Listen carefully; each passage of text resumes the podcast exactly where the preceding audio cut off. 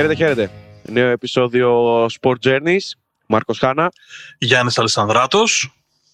Σε μια εβδομάδα ευρωπαϊκών διοργανώσεων και πάλι, πολύ ποδοσφαιράκι, για να περάσουμε, δι, να, μάλλον να διασκεδάσουμε τα καραντινά τα βράδια μας. Η αλήθεια είναι ότι είδαμε πολύ ωραία πράγματα στο ποδόσφαιρο και από τον Ολυμπιακό αλλά και από το, το του Champions League. Στο μπάσκετ λίγο τα πράγματα ήταν πολύ διαφορετικά και απογοητευτικά θα έλεγα, αλλά τέλος πάντων δεν είναι της παρούσης. Σηκώνει ολόκληρο επεισόδιο στην πραγματικότητα. Ε, σηκώνει περισσότερο από ένα επεισόδιο θα πω εγώ, αλλά νομίζω ότι ας το αφήσουμε αυτό, ας πάμε σε κάτι πιο ευχάριστο ε, να συζητήσουμε. Τι σου έμεινε από την εβδομάδα, πλην της νίκης του Ολυμπιακού με την Εντχόφεν, είναι το λογικό. Ναι, θα τα πούμε και στην ε, συνέχεια όταν φτάσουμε ξανά στη ρεφάνς του Ολυμπιακού στην ε, Ολλανδία. Ε, μου έμεινε η εικόνα του αποκαμωμένου μπακ της Μπαρτσελώνα να κυνηγάει τον Εμπαπέ, ο οποίος ε, πραγματικά είναι, είναι το επόμενο next big thing. Νομίζω ότι το διήμερο Τρίτη Τετάρτη θα μπορούσε κάλλιστα να αποτυπωθεί σε, σε δύο λέξεις, Εμπαπέ και Χάλαντ. Δηλαδή ο Χάλαντ κάνει συγκλονιστικό μάτς στη Σεβίλη και ο Εμπαπέ κάνει πράγματα αδιανόητα στο Καμνόου. Ε, νομίζω ότι είχαμε πάρα πολλά χρόνια να δούμε σε αυτό το επίπεδο, δηλαδή κοντά στους πολύ μεγάλους της Ευρώπης, ένα παίχτη να κάνει τόσο μεγάλη διαφορά. Δηλαδή είναι στο επίπεδο του Ρονάλντο και του Μέση, το επίπεδο επιδραστικότητας του Εμπαπέ σε ένα παιχνίδι. Εγώ, εγώ αυτό ήθελα να σου πω ότι περισσότερο στέκομαι στον Εμπαπέ γιατί ε, κάνει ακριβώς αυτό που περιέγραψες πριν, στο κομμάτι της επιδραστικότητας, ε, την ώρα που ο Χάλαντ είναι ένας ε, ποδοσφαιριστής ο οποίος ξεχωρίζει για, τα, ε, για την αποδοτικότητά του στο σκοράρισμα. Από εκεί και πέρα δεν θεωρώ ότι έχει τόσο μεγάλη επιδραστικότητα στο παιχνίδι της ομάδας του. Είναι ένας σέντερ φορ ο οποίος είναι καθοριστικός γιατί τη μισή ευκαιρία μπορεί να κάνει δύο γκολ, όχι ένα, δύο. Και... Αλλά από εκεί και πέρα δεν είναι ένας παίκτης ο οποίος θα συνεισφέρει από εκεί πέρα περισσότερα πράγματα. Ok, okay, θα βοηθήσει λίγο στο κομμάτι του pressing, αλλά μέχρι εκεί. Ενώ ο Εμπαπέ τον βλέπεις ότι είναι ε, σε, όλο, σε όλο το παιχνίδι είναι μέσα. Συμφωνώ. Απλά λέω ότι αν ένας παίκτης στη μισή ευκαιρία της την κάνει δύο γκολ, έχεις μια χαρούμενη ομάδα. Δηλαδή, τρέχουν όλοι οι υπόλοιποι για αυτόν, δεν χρειάζεται. Αλλά ναι, δέχομαι την επιδραστικότητα έτσι όπως το θέσαμε ότι ο Εμπαπέ κάνει πιο πολλά πράγματα. Assist, goal, επελάσεις, ε, να απασχολεί την άμυνα με τις δικές του κινήσεις με την μπάλα ή χωρίς αυτή. Τέλος πάντων. Έχουμε... Το, το περικλείεται στην φράση που είπες ότι είναι ένας παίκτης επίπεδου Κριστιανό Ρονάλντο και Λίον Ελμέση. Ναι, ναι. Δεν θεωρώ ότι ο Χαλάντ είναι ε, μπορεί τα νούμερά τους στο σκοράσμα και σε όλους αυτούς τους τομείς, τους επιθετικούς, να φτάσουν να, να, να, το συζητάμε σε μερικά χρόνια για, για τα νούμερα, να πλησιάζει τα νούμερα του Ρονάλντο και του Μέση, αλλά δεν θεωρώ ότι η συνολική του επιδραστικότητα μέσα στην ομάδα φτάνει σε αυτό το επίπεδο. Πάμε να δούμε τι έχουμε αυτή την εβδομάδα. Να πω ότι εμείς ε, γυρίζουμε το επεισόδιο ε, πριν τα μάτς του πρωταθλήματος των ομάδων, οπότε η φόρμα που θα συζητήσουμε αφορά στην πραγματικότητα μέχρι και την Παρασκευή ε, πριν τα παιχνίδια του πρωταθλήματος. Ε, η αλήθεια είναι ότι έτσι όπως φαίνονται οι περισσότερες ομάδες εμφανίζονται πολύ διαφορετικές στα ευρωπαϊκά τους παιχνίδια σε σχέση με τα μάτια του πρωταθλήματος, ειδικά αυτές που έχουν χάσει και το τρένο του πρωταθλήματος, δηλαδή όπως θα είναι η Real ας πούμε, ή ομάδες που είναι πολύ άνετες πλέον όπως η Manchester City. Πάμε να τα δούμε έτσι με χρονολογική σειρά για να τα αποκρισταλώσουμε μαζί. Ναι. Να πούμε ότι πήραμε και αυτή την απόφαση να γράψουμε λίγο πιο νωρίς από τα μάτια του πρωταθλήματος, γιατί είδαμε ότι δεν υπάρχει και κάποιος ουσιαστικός λόγος. Καθώς η φόρμα πήγε περίπατο. Η Πόρτο προχώταν από τέσσερις σειρίε οπαλίες με πολύ κακή αμυντική εικόνα και αγωνιστική παρουσία, αλλά κέρδισε την Juventus και την κέρδισε θα μπορούσαν να είναι και τα πράγματα διαφορετικά στον δείκτη του σκορ. Ε, η Σεβίλη είχε ξεχάσει επίσης, πότε είχε φάει τελευταία φορά γκολ. Ναι, έφαγε τρία μαζεμένα, έκανε ένα πολύ κακό παιχνίδι. Η Dortmund που ήταν τα μαύρα της τα χάλια ακόμα και μετά την αλλαγή προπονητή έκανε ένα εξαιρετικό παιχνίδι. Η Liverpool τα ίδια, προερχόμενη από διαδοχικές καταρρεύσεις ε, στο πρωτάθλημα ε, πέρασε από την ε, λειψία κάνοντας μια πολύ ok εμφάνιση. Ε, τι άλλο, η Μπαρτσελώνα, η οποία έδειχνε να αποκτά ένα momentum στο πρωτάθλημα με συνεχόμενες νίκες μέσα στο 21 και εκεί που γίνεται το 1-0 λες, αμάν, σαν να στρίβει το πράγμα, ε, ήρθε η καταιγίδα Μπαπέ μετά και τους έπνιξε. Και γενικότερα, ακόμα και στο Europa League είδαμε πράγματα τα οποία δεν είχαν καμία σχέση με την φόρμα του πρωταθλήματος και την συνολική εικόνα αγώνων στο 21, έτσι. Πάμε μια βόλτα μέχρι το Βουκουρέστι. Και δεν πάμε. Λοιπόν, ε, η Ατλέτικο περιμένει την Τζέλση και το περιμένει είναι σχηματικό διότι δεν την υποδέχεται πραγματικά. Αυτό το μάτς δεν θα γίνει στο Γουάντα Μετροπολιτάνο, αλλά στο Εθνικό Στάδιο του Βουκουρεστίου για δύο ομάδες που η αλήθεια είναι ότι στη θεωρία βρίσκονται σε καλό φεγγάρι. Η Ατλέτικο μπορεί να επιστρέψει στην κορυφή της La Liga μετά από ε, σχεδόν μια δεκαετία. Η Τσέλσι όσο έχει τον ε, Τούχελ στον πάγκο της δείχνει καλύτερα πράγματα, αλλά είναι δύο ομάδες οι οποίες έχουν παρελθόν μεταξύ τους. Πλούσιο παρελθόν κιόλας, όχι απλά παρελθόν. Είναι οι ομάδες οι οποίες έχουν βρεθεί και στα ημιτελικά του, της διοργάνωσης. Ε, αυτό θα είναι το έβδομο ανταμωμά τους. Να πούμε ότι η Chelsea έχει το πάνω χέρι με δύο νίκες ε, έναντι μία της ε, Ατλέτικο έχουμε και τρεις ισοπαλίες. Νομίζω ότι η Ατλέτικο έχει δύο νίκες κόντρα στη Τσέλσι. Μία. Ναι, okay. είναι 2-3-1, το πούμε έτσι, στο Chelsea Ατλέτικο η παράδοση. Και έχει και τα γκολ, 17 υπέρ της η, η Λονδρέζα. Εσύ μιλάς για Champions League, εγώ μιλάω συνολικά. Γιατί υπάρχει ναι, και ο ναι, τελικός ναι. του Super Cup ε, το 12 που είναι Chelsea Ατλέτικο 1-4. Ναι, ναι, όχι. Εγώ μιλάω αποκλειστικά για, το, για τα ανταμώματά του στο Champions League. Άρα λοιπόν, ναι. Okay, το, το λύσαμε μεταξύ μας. Αυτό δείχνει το πόσο καλά έχουμε δουλέψει και οι δύο αυτό που έχουμε διαβάσει. λοιπόν, ναι, έχουν έναν ημιτελικό το, το 14 τον Απρίλιο η Ατλέτικο με την Τζέλση έμειναν στο 0-0 στο πρώτο μάτς. Ε, οι Ροχιμπλάκος έχουν ένα καταπληκτικό μάτς στο δεύτερο παιχνίδι.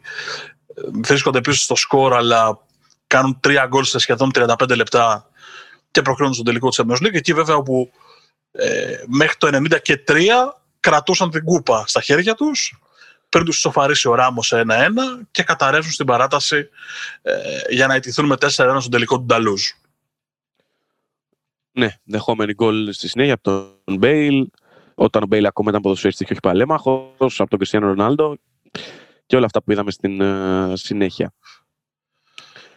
Εγώ θα κρατήσω κάτι από την παράδοση συνολικά, ότι από τα μεταξύ τους παιχνίδια, αυτό που προκύπτει είναι ότι πρώτο σκόρερ, πρώτη σκόρερ μάλλον, ισοβαθμούν, ε, από δύο γκολ, είναι ο Σάλομον Καλού, ο Ντιδιέ Ντρογκμπά και ο Κούνα Αγουέρο. Δηλαδή από τις προηγούμενες αναμετρήσεις τους και από τους παίκτες που έχουν ε, σκοράρει στα μεταξύ τους παιχνίδια, γιατί δεν μιλάμε και για πάρα πολύ πίσω, ε, πλέον δεν υπάρχει κάποιος στο ρόστερ των ομάδων.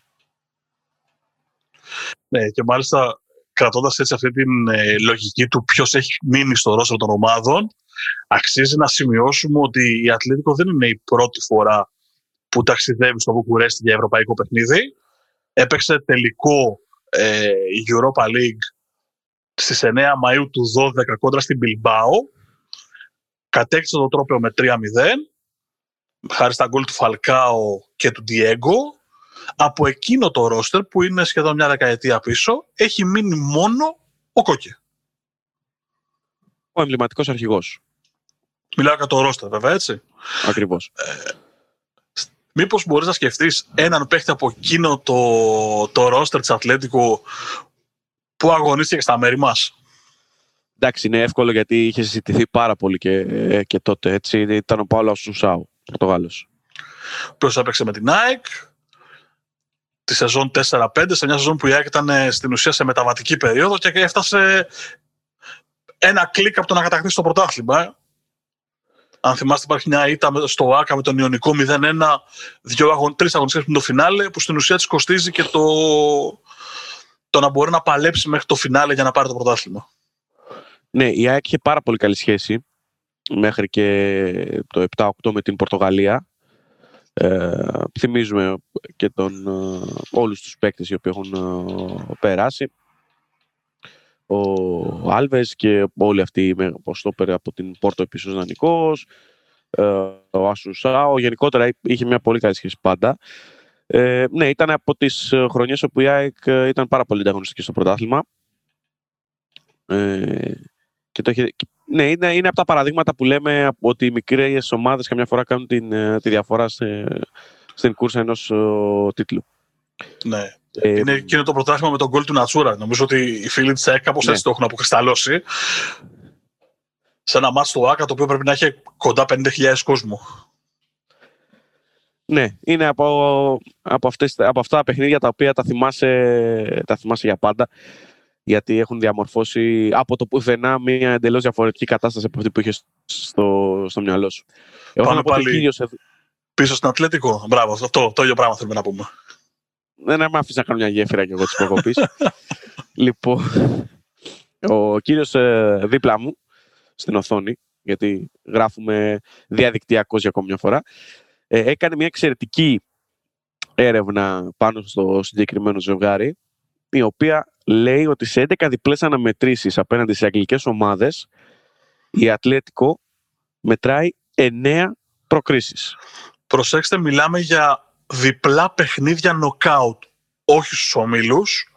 Δηλαδή από το 61-62 μέχρι και πέρσι, σε 11 ε, συναντήσεις της Ατλέτικο με αγγλική ομάδα, αποκλείστηκε μόνο από την Ντέρμπι στο κύπελο UEFA της σεζόν 74-75 και από την Bolton πάλι στο κύπελο UEFA το 7-8, δώσε και τον Έλληνα που έπαιξε εκείνα τα παιχνίδια Παίζει Γιανακόπουλο. Σωστά.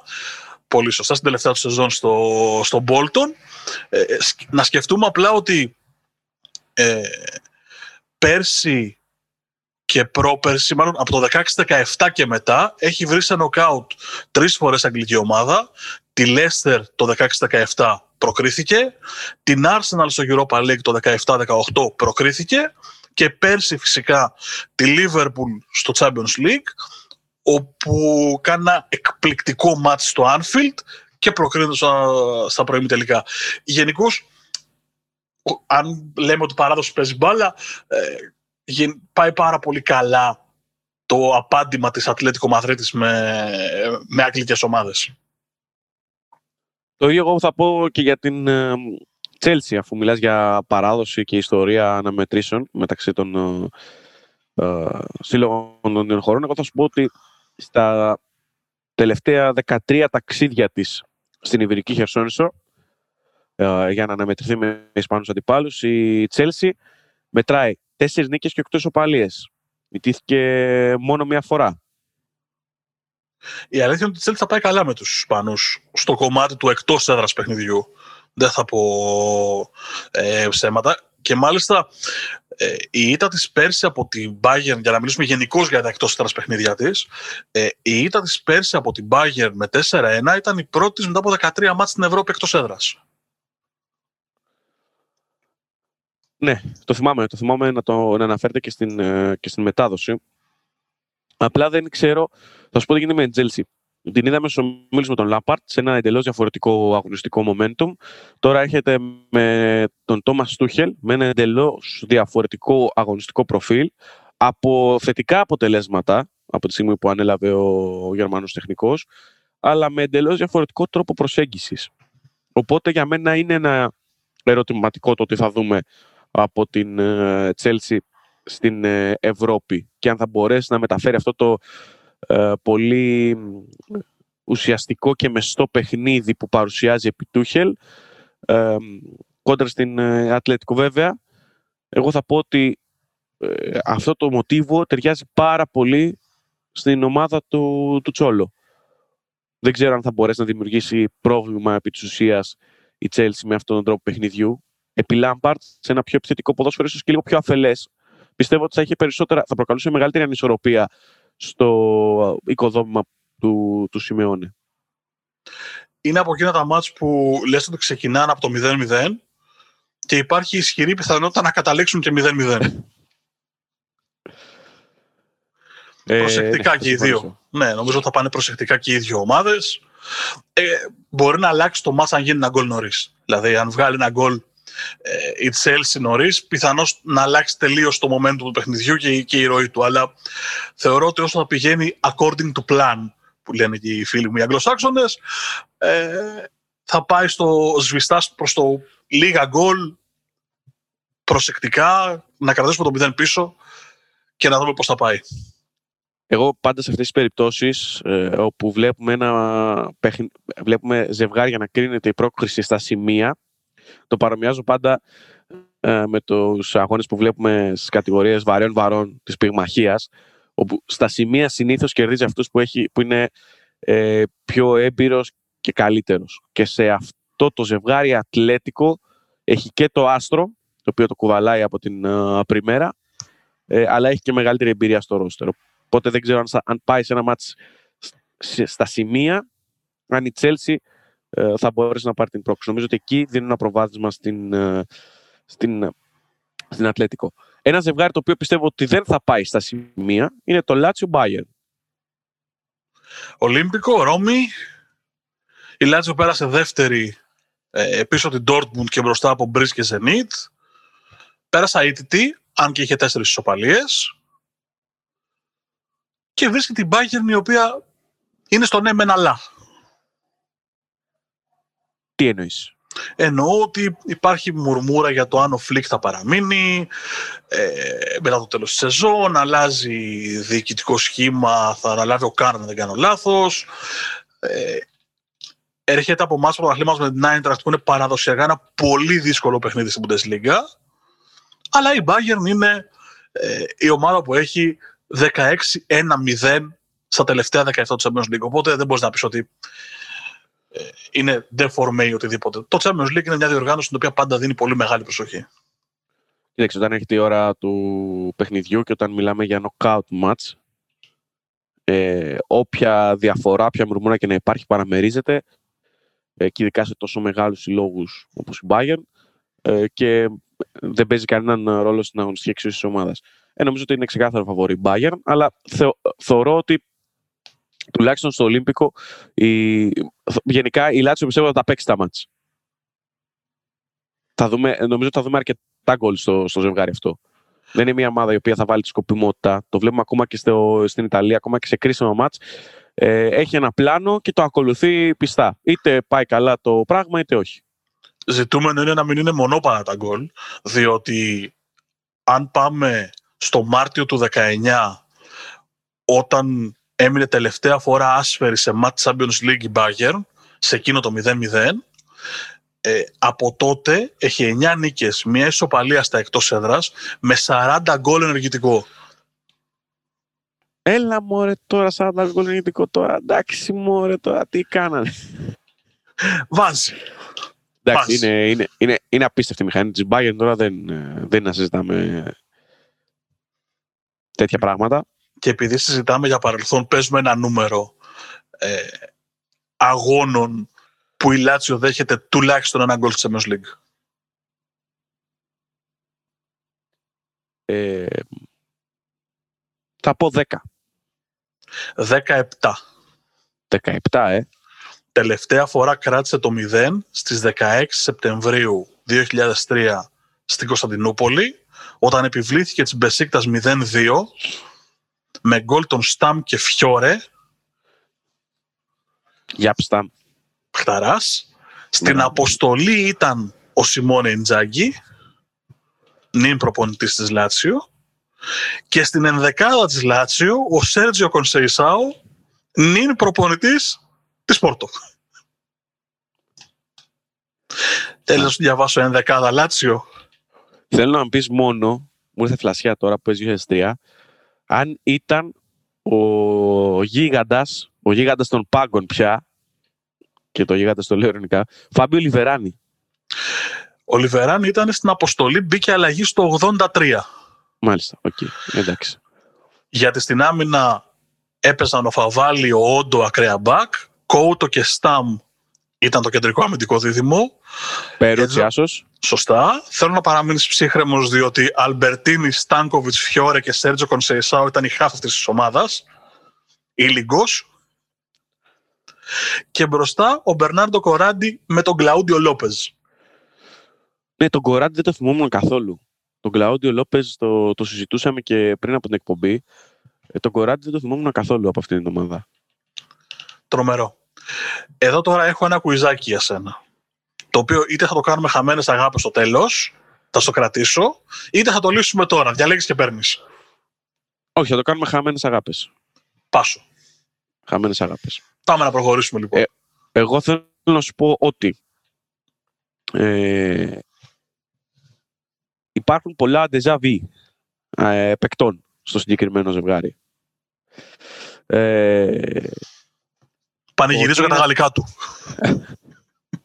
είναι αρχηγός επιθετικός και πρώτος σκόρερ της ε, Λάτσιο είναι ο Τσίρο Immobile. Ο Τσίρο Immobile λοιπόν έχει αγωνιστεί, για όσους δεν το θυμούνται, το 14-15 στην Dortmund. Βασικός σε όλον τον τελικό του Super Cup με τη φανέλα της Μπορούσια του Κλόπ τότε, με τον Σοκράτη Παπασταθόπουλο στην πολύ καλή φουρνιά της Μπορούσια, όπου κέρδισε με 2-0 τους Βαβαρούς. Δεν είχε σκοράρει, αλλά έπαιξε όλο το 90 λεπτό. Ε, από εκεί πέρα βέβαια δεν κέρδισε κανένα άλλο. Ούτε στο κύπελο, ε, ούτε στα δύο μάτς πρωταθλήματος που γνωρίζει αριθμές είτε η Dortmund, ούτε στο νημιτολικό κυπέλο που κέρδισε η Dortmund τότε. Αυτό ετοιμαζόμουν να σου πω. Έχω την αίσθηση ότι δεν πολύ έπιασε ο Immobile στην Dortmund. Ο Immobile έκανε μια εξαιρετική σεζόν στην Τωρίνο, αν δεν κάνω λάθος, που πήρε τις μεταγραφές μαζεμένες και ξεκίνησε μετά ένα ταξίδι στη Dortmund, στη Σεβίλη, όπου δεν, είχε, δεν έπιασε καθόλου για να γυρίσει μετά στη Λάτσιο και να γίνει ο Immobile που ξέρουμε. Γιατί ξεκίνησε από την Juventus, ούτε στην Juventus επί της ουσίας ε, έπιασε. Έκανε αυτά που, που περιμέναμε. Λοιπόν, ο βασικός τερματοφύλακας φέτος της Λάτσιο, στα 38 του χρόνια, τίμιος καράφλο γίγαντας, Πεπερέινα, αγωνίστηκε τρεις φορές με τη φανέλα της ε, Bayern την ίδια σεζόν, το 14-15, στην uh, Bayern του Pep. Ε, αποχώρησε μετά από ένα χρόνο, παρότι είχε τριετές συμβόλαιο. Εντάξει, είχε πάει ως δεύτερος, το ήξερε ότι θα ήταν πίσω από τον Νόιερ. Ε, αποχώρησε, πήγε στην Νάπολη και στην συνέχεια, μετά από μερικά χρόνια, αγωνίστηκε, ε, έπαιξε, αφού πέρασε και λίγο από τη Μίλαν, έπαιξε στην, ε, παίζει στη Λάτσιο. Θέλω να σου πω ότι ο, ο Ρέινα, για όσοι δεν το γνωρίζουν, είναι ο πρώτος Ισπανός ποδοσφαιριστής και κατ' επέκταση τερματοφύλακας, ο οποίος αγωνίστηκε και στα τέσσερα μεγάλα ευρωπαϊκά πρωταθλήματα. Όχι απλά ε, πήρε μεταγραφή σε μία ομάδα, αγωνίστηκε, κατέγραψε συμμετοχές στα τέσσερα μεγάλα ευρωπαϊκά πρωταθλήματα. Να σου πω την αλήθεια για το Ρέινα. Πάντα τον είχα σε εκτίμηση. Θεωρούσα ότι έχει προσόντα να είναι top class goalkeeper. Αλλά αυτό θα μου το λύσεις εσύ, είναι η αλήθεια έπαιζες στη θέση, άρα είναι λίγο πιο εύκολο για σένα να το αποκρισταλώσεις. Είχα όμως πάντα την αίσθηση και πιστεύω ότι αυτή την αίσθηση έδινε και στους αμυντικούς του, ότι μπορεί να γκελάρει ανα πάσα ώρα. Εντάξει, ήταν ικανός για το καλύτερο και το χειρότερο μέσα σε ένα μάτσα, αλλά στην Λίβερπουλ όπου έκανε και τα καλύτερα του χρόνια ήταν αρκετά σταθερός και αρκετά σημαντικός παράγον του, του παιχνιδιού της Λίβερπουλ. Ε, από εκεί και πέρα έχει μεταπτώσεις. Βέβαια φέτος, παρότι στα 38 του ε, έχει κάνει μια πάρα πολύ μεστή σεζόν και έχει αφήσει πίσω του έναν πολύ ταλαντούχο τερματοφύλακα, τον 300. Αυτό πήγα να σου πω. Εμένα μου έκανε εντύπωση όταν είδα τα νούμερα του, γιατί είχα την αίσθηση ότι ο 300 είναι ο βασικός και ο Ρέινα είναι δεύτερος. Ή τουλάχιστον μοιράζονται τη θέση, αλλά είναι ξεκάθαρο ότι ε, ο Ισπανός είναι αυτός που παίρνει τα μεγάλα παιχνίδια. Φέτος είναι βασικός. Ναι. Πέρσι δεν είχε τόσο πολλά. Φέτος όμως ε, κάνει ένα πολύ καλό πρωτάθλημα γενικά. Ε, με λίγα λάθη και παρά το προχωρημένο της ηλικίας του είναι σε καλή φυσική κατάσταση. Δεν θέλω να λες για 38χρονου παρά την προχωρημένη ηλικία τους. Δηλαδή. Ε, ποδοσφαιρικά ρε φίλε, στα 38 δεν διάγεις και την προτινιότητα. Με συγχωρείς. Βάλε και το ποδοσφαιρικά δίπλα να μπορέσουμε να έχουμε. Χάνουμε 38χρονου, έξω το καταλαβαίνεις, και μαζί με αυτούς και εμένα. Δεν έχει φτάσει ακόμα το 38. Σωστά. Ε, κοντοζυγόνο. Ε, είσαι προσκοπάκι ακόμα, αγόρι μου. Είσαι προσκοπάκι. Βέβαια, βέβαια. Λοιπόν, και ε, ε, στα γρήγορα, πέρα από τους δύο της Λάτσιο, έχουμε και δύο πρώην ε, αντίπαλους της Λάτσιο, οι οποίοι αγωνίζονται στην Bayern, είναι ο Ντόγκλα Κώστα και ο Kingsley Coman, οι δύο εξτρέμ. οι οποίοι με την φανέλα της Juventus και οι δύο αντιμετώπισαν την ε, Bayern σε 11 μάτς αθρηστικά και οι δύο. Κανένας από αυτούς δεν, δεν ε, κατάφερε να βρει δίχτυα απέναντι στην Λάτσιο, έχοντας σε 11 μάτς 9 νίκες με τη φανέλα της Juventus και οι δύο, έτσι. Η Bayern θα περάσει. Αυτή είναι η αίσθηση, είναι ξεκάθαρο φαβορή. Νομίζω θα είναι τρομακτικά μεγάλη έκπληξη αν η πρωταθλήτρια Ευρώπης μείνει έξω στους 16. Να πάρει ένα ματς η Λάτσιο, να πάρει το πρώτο και να πέσει μαχόμενη στο, στο Μόναχο. Α, δεν ξέρω. Πολλά γκολ βλέπω και στα δύο μάτς. Αυτό. Και προχωράμε. Και παραμένουμε στην Ιταλία. Πάμε στο Μπεργάμο για να δούμε τι θα καταφέρει η Αταλάντα κόντρα στην Real Madrid. Εκεί και αν θα έχουμε γκολ, αν με ρωτάς. Η αλήθεια είναι ότι η Αταλάντα καλά, ε, δεν έχει κα, τρομακτικά μεγάλη ευρωπαϊκή ιστορία. Η μοναδική της αναμέτρηση με ισπανική ομάδα είναι το περσινό νοκάουτ με τη Βαλένθια, όπου την πέρασε με συνολικό σκορ 8-4, βγάζοντας τρομερή ποιότητα στο πρώτο μάτι στο, στο βορρά της Ιταλίας, όταν επιβλήθηκε 4-1 και ξανανίκησε 3-4 στο Μεστάγια. Ε, το θέμα είναι η Ρεάλ. Δεν είναι η Αταλάντα νομίζω.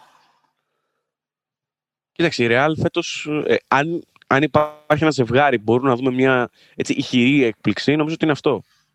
Βάσει των δεδομένων. Αλλά όπως ε, είπαμε και στο ξεκίνημα της εκπομπής, έχουμε δει ότι η φόρμα ε, και όλα τα συμπαραμαρτούντα έχουν πάει περίπατο στην Ευρώπη. Τουλάχιστον στη, στα ζευγάρια της ε, προηγούμενης εβδομάδας. Οπότε, με δεδομένο ότι η Real έχει χάσει το πρωτάθλημα, ε, αυτό είναι ξεκάθαρο, από την Ατλέτικο, η οποία κυριαρχεί αυτή τη στιγμή στην Πριμέρα Division, έχει ένα πολύ μεγάλο προβάδισμα. Είναι εκτός κυπέλου και μάλιστα με πολύ χοντρό κάζο.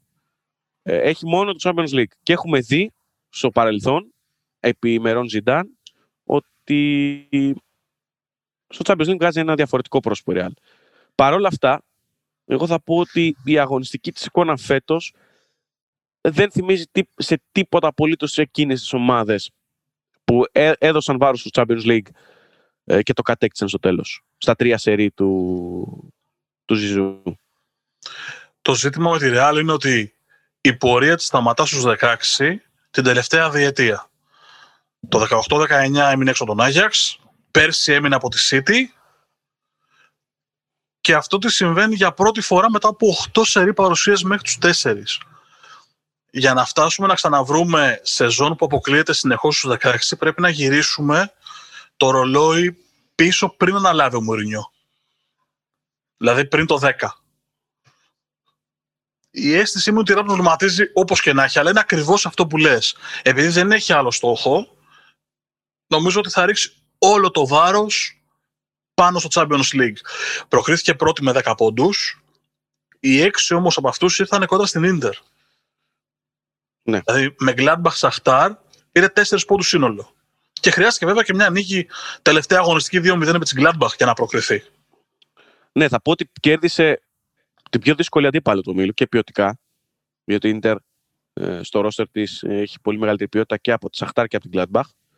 Είναι διαφορετικό. Βέβαια, είναι άλλη κουβέντα το αν η ποιότητα μεταφέρεται και στο σύνολο της ομάδας, στην ολική της λειτουργία. Αλλά όπως και να έχει, είναι η πρωτοπόρος του Ιταλικού πρωταθλήματο και ήταν η πιο ποιοτική ομάδα απέναντι στον όμιλο. Και έκανε δύο στα δύο. Κόντρα στην Gladbach και στην Σαχτάρα, όπως περιέγραψες, δυσκολεύτηκε περισσότερο. Και νομίζω ότι και κόντρα στην Αταλάντα, σε μια αντίθαση ομάδα, θα δυσκολευτεί πάρα πολύ. Γιατί, ε, όπως είπα, ε, δεν θυμίζει τίποτα τις ομάδες που κατέκτησαν το Champions League, δεν θυμίζει τίποτα ακόμα και την περσινή Real. Ε, με πάρα πολλά ατομικά λάθη από την μέση και πίσω. Ε, ε, ε, ξαναλέω ότι αν υπάρχει ένα ζευγάρι που μπορεί να δούμε μια χειρή έκπληξη είναι αυτό. Αλλά υπάρχει ο αστερίσκος που είπα και νωρίτερα. Θα δούμε. Το ζητούμενο είναι για την Αταλάντα το εκτός έδρα, το εντός έδρα παιχνίδι, μάλλον διορθώνω. Και αυτό διότι στο Champions League έχει μόλις δύο νίκες σε σύνολο 7 παιχνιδιών εντός έδρας στο Champions League, όταν στα ευρωπαϊκά κύπελα έχει μόλις τρεις ήττες εντός έδρα συνολικά. Και αυτές είναι την τελευταία διετία δηλαδή οι, οι ήττες στο Champions League. Ε, πρέπει να σκεφτούμε ότι και φέτος τους πιο πολλούς βαθμούς της τους μάζεψε εκτός έδρας, όταν πήρε 7 από τους 11 στο δεύτερο γύρο μετά το 0-5 από την Liverpool στον Πέργαμο και πήρε τις νίκες της εκτός έδρας και χωρίς να δεχτεί γκολ. 0-4 με τη Midland, 0-2 με τη Liverpool, 0-1 με τον Άγιαξ. Γενικώ είναι μια ομάδα που μοιάζει στο Champions League να βολεύεται όταν παίζει εκτός από όταν παίζει εντός. Γενικότερα είναι μια ομάδα την οποία δεν μπορεί να την ψυχολογήσεις εύκολα. Και γι' αυτό λέω ότι θα είναι όποια, αντίπαλο, όποια ομάδα και αν είναι απέναντί της θα έχει δύσκολο έργο. Και επίσης είναι μια ομάδα η οποία έχει τρομερούς αυτοματισμούς.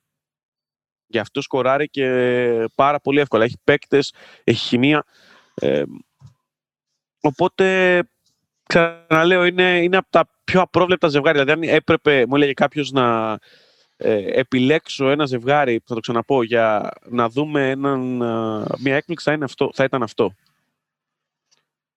Και εγώ λέω ότι υπάρχουν.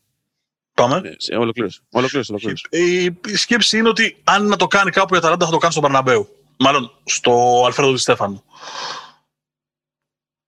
OK. Okay. Θα, η ιστορία θα μας, ε, θα μας ε, δείξει συνολικά αν ε, έχουμε δίκιο στο, στο να πιστεύουμε ότι η Αταλάντα μπορεί να κάνει έστω και για ένα ματς την έκπληξη κόντρα στην Ρεάλ. Εγώ θα σου πω ότι υπάρχει παίκτης της Αταλάντα ο οποίος ε, έχει πολύ μεγάλη νίκη κοντά στην Ρεάλ και αυτός είναι ο Χαφ, ο Βίκτορ Κοβαλένκο, ο Ουκρανός, ο οποίος σε επίπεδο Champions League με τη φανά της Αχτάρ Ντόνετσκ αντιμετώπισε τρεις φορές την Ρεάλ, ε, είχε δύο ήττες και μία νίκη. Αγωνίστηκε στα, τρία, αγωνίστηκε στα δύο από τα τρία ε, στη φάση των ομίλων. Πέρσι, στο 2-0, ήταν η πολύ μεγάλη νίκη της Αχτάρ κόντρα στην Ρεάλ. Μια νίκη έκπληξη τότε. Ε, και ήταν, είχε αγωνιστεί ο Κοβαλέγκο. Ενώ υπάρχουν ακόμα δύο ε, παίκτες οι οποίοι στην πορεία της καριέρας τους έχουν αντιμετωπίσει την Ρεάλ, χωρίς όμως ε, να, έχοντας νίκη στον ενεργητικό τους, αλλά χωρίς να έχουν αγωνιστεί οι ίδιοι. Ε, ο Πάσαλιτς με την φανέλα της Έλτσε, τη σεζόν 14-15, Uh, δύο ήττες είχε γνωρίσει η Έλτσε τότε, σε, με εντελώς διαφορετικά δεδομένα βέβαια και ο Μουριέλ, ο επιθετικός της Αταλάντα, ο οποίος ε, πέρασε δύο χρόνια στη Σεβίλη, έπαιξε τρεις φορές κόντρα στη Ρεάλ. Η Σεβίλη κέρδισε τα δύο από αυτά τα μάτς και μάλιστα με μεγάλα σκορ. Και ο Μουριέλ είχε ένα δοκάρι όλο και όλο. Σε σύνολο 8 τερμάτων που σημειώθηκαν σε αυτά τα τρία παιχνίδια, ο Μουριέλ δεν είχε καμία α, συμμετοχή σε αυτά. Κατέγραψε μόλις ένα δοκάρι. Αυτά έτσι για τα πρόσωπα λίγο α, που έχουν ε, αγωνιστεί.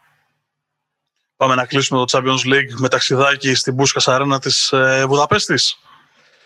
Ναι, ακόμα ένα παιχνίδι το οποίο γίνεται σε ε, ουδέτερο. Gladbach Manchester City. Για μένα αυτό είναι το πιο ωραίο ζευγάρι του τετραημέρου. Και πώς να χάσει ρε Μάρκο η City; Δεν διαφωνώ. Ε, στο μάτι, στο τι θα δούμε. Όχι, δεκτό, αλλά ε, στο τέλος φτάνουμε, φτάνουμε στην κατακλίδα της κουβέντας του ζευγαριού και λες και πώς να χάσει η City; Είναι σε τρομακτική κατάσταση. Είναι σε τρομακτική. Δεν έχουμε το μάτς με την Arsenal που παίζει την ε, Κυριακή το απόγευμα για να δούμε αν συνέχισε το, το νικηφόρο σερί τη. Αλλά είναι σε, έτσι. είναι σε καταπληκτική κατάσταση. Και ε, δεν είναι και δεν είναι και ομάδα Pep με την έννοια του Pep που έχουμε συνήθει στην Παρσελώνα. Δηλαδή με φαντεζή ποδόσφαιρο, με γρήγορες αναλλαγές. Είναι μια ομάδα η οποία είναι τρομακτικά κοινική, με ξεκάθαρους ρόλους στο χορτάρι και με τον Κουντουγκά να κάνει τρομερά είναι, πράγματα. Είναι κυριαρχική ομάδα. Είναι, αυτό είναι ένα στοιχείο των ομάδων του, που φτιάχνει ο Γκουαριόλα. Συμφωνώ. Ε, κυριαρχεί στον αγωνιστικό χώρο. Και νομίζω ότι το επιστέγασμα της, και της Ρέντας και του Άστρου και όλο αυτό το σερί είναι τα γκολ που έχει σημειώσει ο Κουντογκάν. Ναι, είναι μια ομάδα η οποία βγάζει ε, υγεία στο χορτάρι, βγάζει συνεργασίες. Απλά αυτό λέω ότι δεν είναι ε, η καταιγίδα των ομάδων του ΠΕΠ που έπνιγαν τον αντίπαλο με την επίθεσή τους. Είναι μια ομάδα η οποία παίζει καταπληκτικά στην άμυνα, έχει πάρα πολύ βελτιωμένη ε, αμυντική λειτουργία και αυτό της χαρίζει και ενέργεια για να μπορέσει να παίξει σωστά στην επίθεση και να βγάλει... Είναι ένα τεράστιο, ένα τεράστιο, μια βαθιά υπόκληση στο, στον Guardiola, ο οποίος κατάφερε με όλα αυτά τα χρόνια μέσα από την δουλειά του να μετατρέψει τον Φόντεν σε έναν αντι και αυτό φαίνεται τώρα που λείπει ο Βέλγος την πόσο σημαντική έχει επιρροή έχει ο Πιτσυρικάς στο παιχνίδι της ε, City. Κατάφερε να βγάλει φέτος το καλύτερο δυνατό πρόσωπο από τον Stones ο οποίος ήταν στα αζήτητα της ε, City πέρσι και πρόπερσι παρότι ήταν μια πολύ ακριβή μεταγραφή για όσους ε, θυμούνται. Και φέτος πραγματικά είναι ο στόπερ που όλοι περίμεναν στην, στην City Εντάξει, από εκεί πέρα έχει τον uh, έχει τον uh, Ρόδρυ, έχει τον uh, Γκουντογκάν, ο οποίος γεννάνε και τα κοκόρια του. Δηλαδή, νομίζω ότι ε, η λέξη Ρέντα δεν έχει αρνητική, ε, αρνητικό χαρακτήρα σε αυτό που βιώνει ο Γκουντογκάν, αλλά δεν είναι ο killer παίκτης. Απλά τον πηγαίνουν και οι φάσεις. Δηλαδή, είναι μέσα στις φάσεις και του έχει και την τύχη με το μέρος του φέτος. Γι' αυτό σκοράρει πολύ. Αλλά και, και σε αυτό το κομμάτι. Ε, είναι θέμα δουλειάς και είναι θέμα τακτικού πλάνου. Εντάξει, ο Στέρλινγκ είναι ο Στέρλινγκ, δεν έχουμε κάτι να πούμε. Αυτό που ξέρει πολύ καλά να κάνει θα το κάνει ο, ο Άγγλος παίκτης. Ε, ο Walker κάνει μια πάρα πολύ καλή σεζόν και αυτός, ο Μπερνάρντο Σίλβα, ο Ρόδρυ. Αν, αν με ρωτάς, εγώ δεν ε, καταλαβαίνω την επιμονή στην ε, χρήση του Μαχρέζ. Νομίζω ότι είναι η μοναδική παραφωνία στην, στην φετινή City. Δεν μπορώ να σου πω. Με την επιστροφή του De Bruyne, γιατί τον είδαμε, έπαιξε λίγο, μπήκε στο τελευταίο δεκάλεπτο κοντά στην Everton μεσοβδόμαδα. Ε, νομίζω ότι θα, θα παραμεριστεί. Έχει τρομερή ποιότητα ο Μαχρέζ. Έχει το ένας με έναν που πιθανώς χρειάζεται η ομάδα του Πεπ για να μπορέσει να ξεκλειδώσει κλειστές άμυνες. OK, okay, το, το ακούω όμως αυτό που λες. Η ερώτησή μου είναι άλλη. Η Manchester City είναι 526 λεπτά στο Champions League χωρίς να δεχτεί γκολ. Της έκανε ένα γκολ η Πόρτο στο ξεκίνημα και τέλος. Η Gladbach με Τουράμ, Πλεά και με την επιθετική λειτουργία που έχουμε δει μπορεί να της κάνει ένα γκολ τουλάχιστον στο Βουκουρέστι για να μείνει μέσα στο ζευγάρι. Εντάξει, διαθέτει ποιότητα. Αυτό είναι ξεκάθαρα από τη μέση και μπροστά ε, και αποτελεσματικότητα παράλληλα. Αλλά νομίζω ότι το μάτς εξαρτάται από τις ισορροπίες που θα παρουσιάσει η City στο χορτάρι. Δεν μπορώ να σου πω δηλαδή. Ε, προφανώς υπάρχει ποιότητα, αλλά όλα ξεκινούν και τελειώνουν από το πώς θα εμφανιστεί η, η City στον αγωνιστικό χώρο. Αν θα, ποιες ισορροπίες ε, θα έχει, αν θα κάνει λάθη, νομίζω ότι είναι ξεκάθαρο αυτό. Η Gladbach θα είναι εκεί και θα περιμένει την παραμικρή ευκαιρία που θα της δοθεί για να κάνει τον γκολ. Ε, το θέμα είναι αν θα της δοθεί. Γιατί έχουμε δει στα τελευταία παιχνίδια της City ότι οι ευκαιρίες που δίνουν είναι ελάχιστες. Βέβαια τις έχει πληρώσει. Και με την Everton και με την Liverpool. Ένα λάθος έκανε σε αυτά. Τα, σε 180 λεπτά έχει κάνει ε, δύο λάθη. Τα οποία κατέληξαν σε γκολ. Ε, οπότε θεωρώ ότι υπάρχουν πιθανότητες. Αλλά και πάλι επαναλαμβάνω ότι εξαρτάται από την περισσότερο από την City και λιγότερο από την, ε, από την Gladbach. Εγώ θα σου πω ότι η City ε, κόντρα στην, στην επικείμενη αντίπαλό της είναι ITT με τρεις νίκες και μία ισοπαλία. Συναντήθηκαν στην φάση των ομίλων δύο απανοτές σεζόν το 15-16 και το 16-17. 11-4 τα γκολ υπέρ της ε, City. Ε, με πρώτο σκόρ του ζευγαριού τον Κούνα Αγουέρο, ο οποίος έχει σημειώσει τρία γκολ σε αυτά τα τέσσερα παιχνίδια. Για να το κλείσουμε με την παράδοση, η Gladbach έχει βρεθεί δύο φορές σε τελικό κόντρα σε αγγλική ομάδα και τις δύο κόντρα στη Liverpool. Το 77 των πρωταθλητριών στη Ρώμη η Liverpool κατέκτησε το κύπελο με 3-1 και τέσσερα χρόνια νωρίτερα στο κύπελο UEFA σε διπλό τελικό η Liverpool κερδίζει 3-0 στο Anfield, η Gladbach κερδίζει 2-0 στο γήπεδό της, αλλά το κύπελο καταλήγει σε αγγλικά χέρια. Εν κατακλείδη, συμφωνώ απολύτως μαζί σου, ε, γυρίζοντας δηλαδή στο, στο παρόν, η αίσθηση είναι ότι το ζευγάρι το κρατάει η City. Αν η City είναι στο επίπεδο που την έχουμε συνηθίσει το τελευταίο δίμηνο, τρίμηνο, ε, νομίζω θα περάσει με σχετική άνεση. Πάμε στα καθημάς. Βεβαίως. Europa League. Να πούμε ότι ο πρώτος γύρος της φάσης των 32 ε, είχε και ρεκόρ, καθώς είχαμε 59 γκολ. Ε, συγκλονιστικό νούμερο. Αν αναλογιστεί κανείς ότι το προηγούμενο ήταν 11 χρόνια πίσω, της σεζόν 9-10, νομίζω ότι είναι και η πρώτη χρονιά που ονομάστηκε Europa League. Ε. Είναι η πρώτη χρονιά της αλλαγής από UEFA σε Europa. Ε, όπου ήταν στα 49 γκολ. 59 γκολ λοιπόν. Τα μισά παιχνίδια, τα 8 από τα 16, ε, επετέφθησαν ε, πάνω από 4 γκολ και πάνω. Και σε αυτό τον κατάλογο παιχνιδιών εντάσσεται και το μάτς που είδαμε στο Γιώργος Καραϊσκάκης του Ολυμπιακού με την Αιτχόφεν. Το περίμενες. Δεν λέω αν περίμενες την νίκη του Ολυμπιακού. Είναι άλλο πράγμα αυτό. Αν περίμενες το 4-2 και στα δικά μου τα μάτια για να είμαι απολύτως ειλικρινής δεν μπορώ να σου πω ότι περίμενα από τον Ολυμπιακό να ισοφαριστεί δύο φορές και να βγάλει αυτή την αντίδραση με αυτή την άνεση. Ε, θα, συμφωνήσω, θα συμφωνήσω σε αυτό το κομμάτι που, όσον αφορά την αντίδραση, το ότι να ισοφαριστεί δύο φορές και να βρει στη συνέχεια τα ψυχικά αποθέματα ε, να πιέσει και να βρει ακόμα δύο γκολ.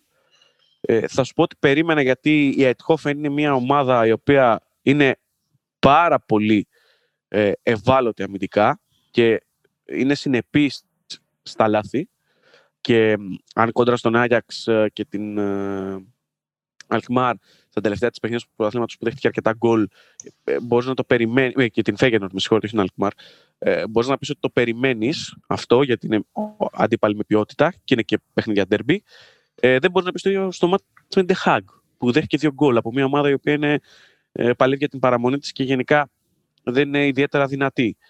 Ε, στην, ε, στον απολογισμό του παιχνιδιού ε, θα πω ότι περίμενα τις αλλαγές, τις τρεις μαζεμένες αλλαγές που έκανε ο Μαρτίνς ε, νωρίτερα στο μάτς. Θα διαφωνήσω μόνο σε ένα πράγμα σε σχέση με όσα είπες. Δεν θεωρώ ότι ήταν ψυχικά αποθέματα η επιστροφή του Ολυμπιακού ε, στο να κυνηγήσει τα γκολ μετά το 1-1 και μετά το 2-2. Η αίσθηση που σου έδινε ο Ολυμπιακός είναι ότι έχει κατέβει στο χορτάρι με σκοπό να σκοράρει όσο πιο πολύ γίνεται. Το οποίο είναι παράδοξο για Μαρτίνς, γιατί συνήθως οι ομάδες του Μαρτίνς, μάλλον να το πω αλλιώς, ο Ολυμπιακός του Μαρτίνς δεν είναι ομάδα που κατεβαίνει για να σκοράρει πολύ. Κατεβαίνει για να κρατήσει το μηδέν. Αυτό που σου έδινε ο Ολυμπιακός στο χορτάρι είναι ότι εμφανίστηκε περίπου με συνταγή ΠΑΟΚ στο μάτς των ομίλων της Τούμπας. Να βάλει όσο πιο πολλά γκολ γίνεται. Λοιπόν, είναι μια, μια κουβέντα την οποία την έκανα με τον πατέρα μου καθώς βλέπαμε το παιχνίδι. Ε, επειδή υπήρχε αυτή η εικόνα των δύο παιχνιδιών της Αιτχόφεν με τον ΠΑΟΚ και το πόσο εύκολα έκανε λάθη σε στιγμές που πιέστηκε από τον δικέφαλο του Βορρά, θα σου πω ότι αυτός είναι και ο λόγος που περίμενα από τον Ολυμπιακό, να, από τον Μαρτίνς να κάνει πιο νωρίς τις τρεις αλλαγές και από τον Ολυμπιακό να πιέσει περισσότερο. Γιατί εγώ θα πω ότι στο δεύτερο ημίχρονο, μέχρι το 80, ο Ολυμπιακός έχει παθητικό παιχνίδι. Έχει δώσει χώρο και παίζει στο μισό γήπεδο, χωρίς να υπάρχει ε, ουσιαστική αφορμή. Και με, μέσα από αυτού του τρόπου κουράζεται πάρα πολύ εύκολα η ομάδα. Με το που αλλάζει την, μεσαία γραμμή, βγαίνει εμβυλά, αλλάζει τα άκρα, ε, βάζει τον Ανδρούτσο αντί του Λαλά, ε, βάζει τον Χασάν ε, και τον Φορτούνη, η ομάδα στο τελευταίο δεκάλεπτο είχε εντελώς διαφορετική εικόνα. Και γι' αυτόν τον λόγο ε, βρήκε και τώρα τον γκολ το οποίο θα μπορούσε να έχει έρθει και λίγο νωρίτερα, ε, 1,5 λεπτό νωρίτερα στη φάση του Χασάν, εκεί που κάνει ο Ολλανδό στο μια καταπληκτική, ε, ένα καταπληκτικό κόψιμο στο γύρισμα του Φορτούνη. Ε, για μένα ο Ολυμπιακός στο δεύτερο μήχρονο δεν πίεσε. Πίεσε στα τελευταία 10 λεπτά και κατάφερε να βρει αυτό το, το γκολ με τον Μασούρα. Θα μπορούσε να είναι. Ε, ίσως να είχε ακόμα ένα γκολ. Αν είχε πιέσει νωρίτερα. Αλλά ίσως κάπου εκεί λειτουργήσε και η λογική ότι ας μην το ανοίξω περισσότερο γιατί Ενδεχομένως ε, σε αυτό το στυλ παιχνιδιού οι Ολλανδοί να υπερτερούν στο μία σου και μία μου στην επίθεση. Να μην τους δώσω δηλαδή αφορμή. Το ζητούμενο των Ολυμπιακών είναι ότι πρέπει να βγάλει το πρώτο μισάωρο στο Eindhoven χωρίς να δεχτεί γκολ πλέον διότι αν το μάτς γίνει 1-0 στο πρώτο ημίχρονο ας πούμε μετά θα μπει σε μια διαδικασία να μην μπορεί να επιτεθεί όπως πρέπει γιατί με 2-0 μένει έξω. Είναι αυτό που σου έλεγα στην προηγούμενη εκπομπή ότι δεν προτιμώ το 3-1 από το 1-0 γιατί το 1-0 σου δίνει το 0 πίσω στο εντός παιχνίδι.